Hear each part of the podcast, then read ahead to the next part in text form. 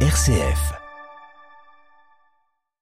Fin du voyage du pape au Soudan du Sud. François est rentré au Vatican hier en fin d'après-midi. Le matin, il a célébré la messe à Djouba. Il a exhorté dans son homélie les Sud-Soudanais à agir en faveur de la paix, à être le sel et la lumière de leur terre.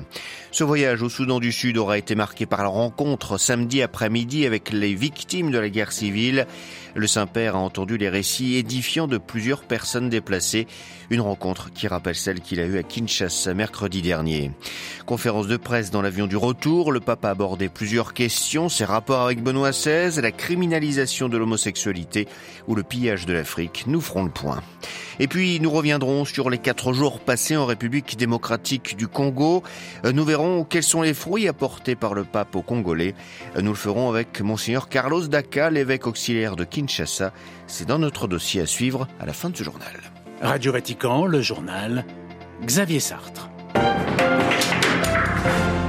Bonjour, le pape François donc rejoint hier en toute fin d'après-midi le Vatican. À peine atterri, il est allé se recueillir en prière comme il en a l'habitude à chaque retour de voyage apostolique devant l'icône de la Salus Populi Romani dans la basilique Sainte-Marie Majeure.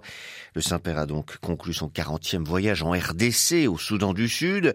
Soudan du Sud où il a célébré hier matin la messe devant quelques cent mille fidèles. Dernier rendez-vous de sa visite à Djouba.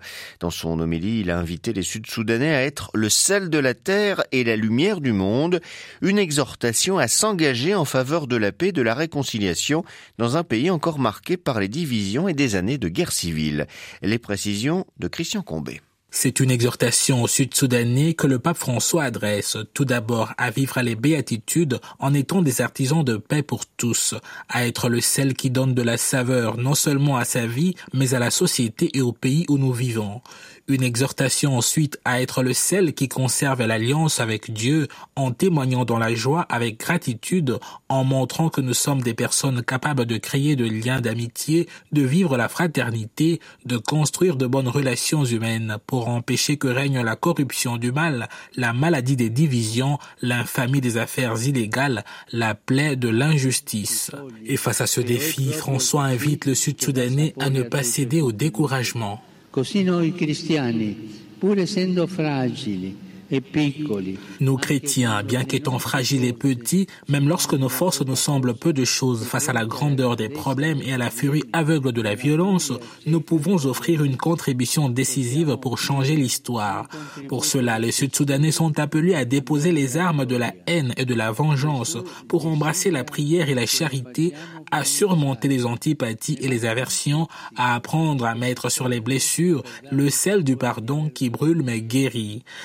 Exhortation s'accompagne d'une invitation à être la lumière du monde en éclairant par notre vie et nos œuvres le pays que nous habitons et les personnes que l'on fréquente. Qu'il n'arrive pas que notre lumière s'éteigne, que l'oxygène de la charité disparaisse de notre vie, que les œuvres du mal enlèvent de l'air pur à notre témoignage, souhaite le pape. Car cette terre très belle et meurtrie a besoin de la lumière que chacun de vous possède et de rappeler aux Sud-Soudanais, je suis avec vous. Christian Combé. Le thème de la paix, il en a été question aussi dans un des moments forts du voyage du pape à Djouba. La rencontre samedi après-midi avec des déplacés qui vivent dans des camps de fortune disséminés dans le pays. Un face-à-face émouvant qui a rappelé celui que François a eu à Kinshasa trois jours auparavant. Une confrontation au cours de laquelle le Saint-Père a écouté plusieurs témoignages, Olivier Bonnel. Oui, une rencontre avec les plus pauvres et oubliés, le Soudan du Sud qui accueille plus de 2 millions et demi de déplacés internes qui s'ajoutent aux 2 millions de personnes qui ont déjà fui le pays.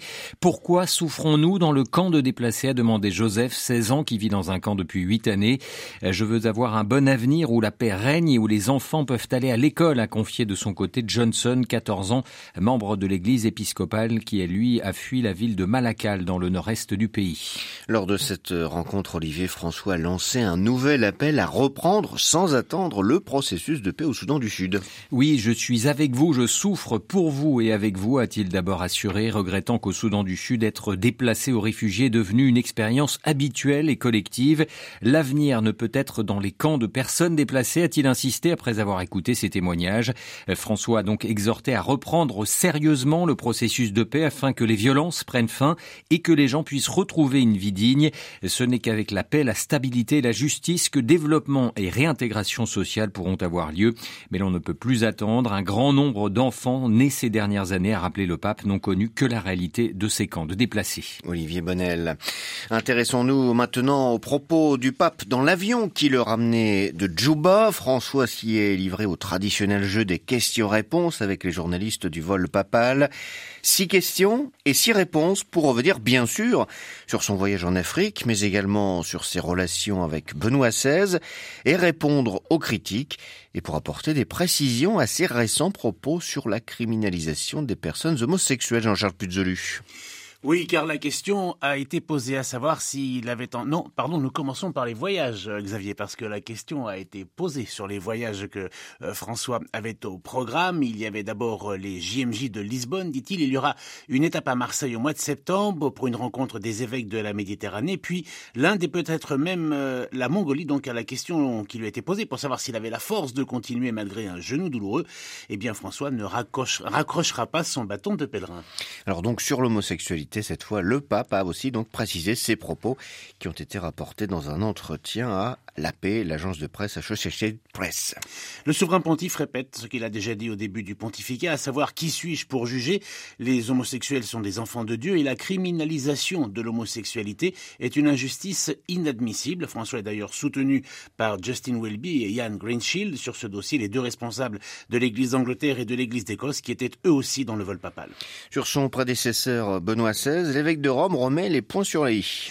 Après la parution de livres critiques soulevant une certaine polémique, j'ai pu parler de tout avec Benoît XVI, dit François, même au prix de changer d'avis. Je l'ai consulté sur certaines décisions que je devais prendre et il était d'accord. Sa mort a été instrumentalisée, dénonce le pape, par des personnes qui voulaient apporter de l'eau à leur moulin, des personnes sans éthique agissant à des fins partisanes et non des gens d'église. Et les journalistes du vol papal l'ont aussi interrogé sur son voyage en Afrique. Oui, et je ne reprendrai que les propos sur les richesses souterraines du continent François dénonce la colonisation des sous-sols où sont enfouies d'énormes quantités de ressources naturelles.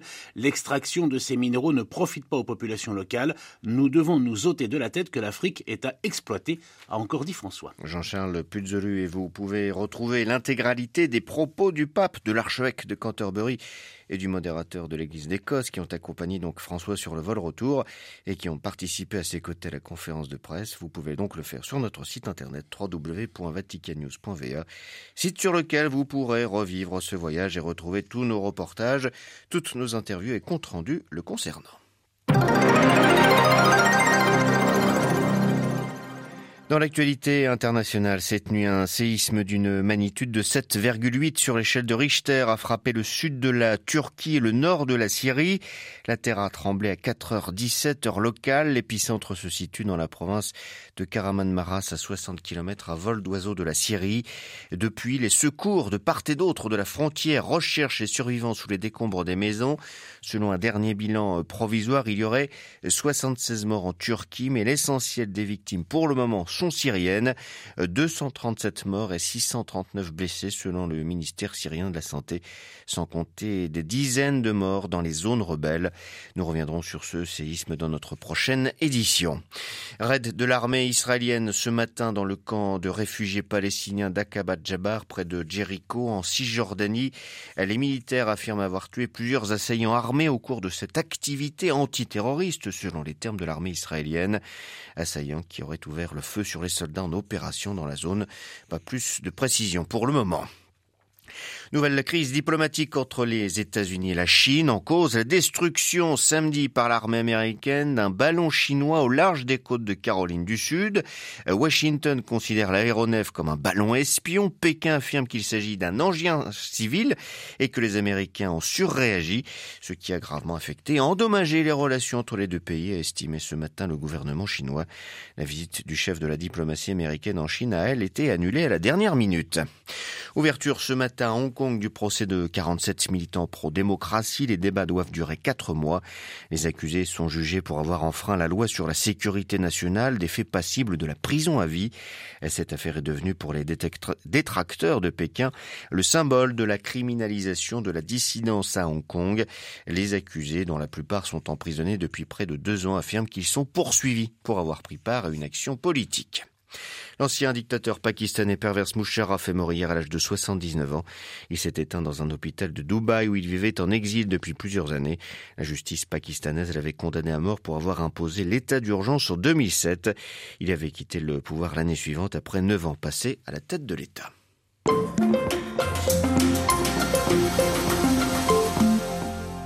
Retour dans notre dossier sur les quelques jours passés par le pape en République démocratique du Congo. Cette euh, première étape africaine du pape a été vécue comme une grande grâce presque 38 ans après la visite de Saint Jean-Paul II. Monseigneur Carlos Daka, l'évêque auxiliaire et vicaire général de Kinshasa, est resté frappé par l'enthousiasme des Congolais et pas seulement des catholiques. La visite de François va renforcer la fraternité et peut permettre une réelle avancée vers la paix.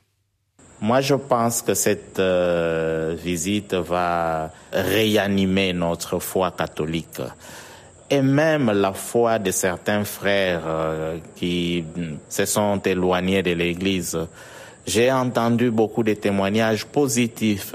Je crois que ça va euh, raviver la foi, surtout la foi des jeunes à, à tenir bon. Le pape est venu nous dire, nous demander de ne pas perdre espoir. Cette visite aussi va contribuer à renforcer nos liens de fraternité avec les autres frères qui ne sont pas de l'Église catholique. J'ai vu par exemple les témoignages très éloquents de nos frères les protestants qui ont mobilisé aussi leurs frères à accueillir dignement sa sainteté le pape.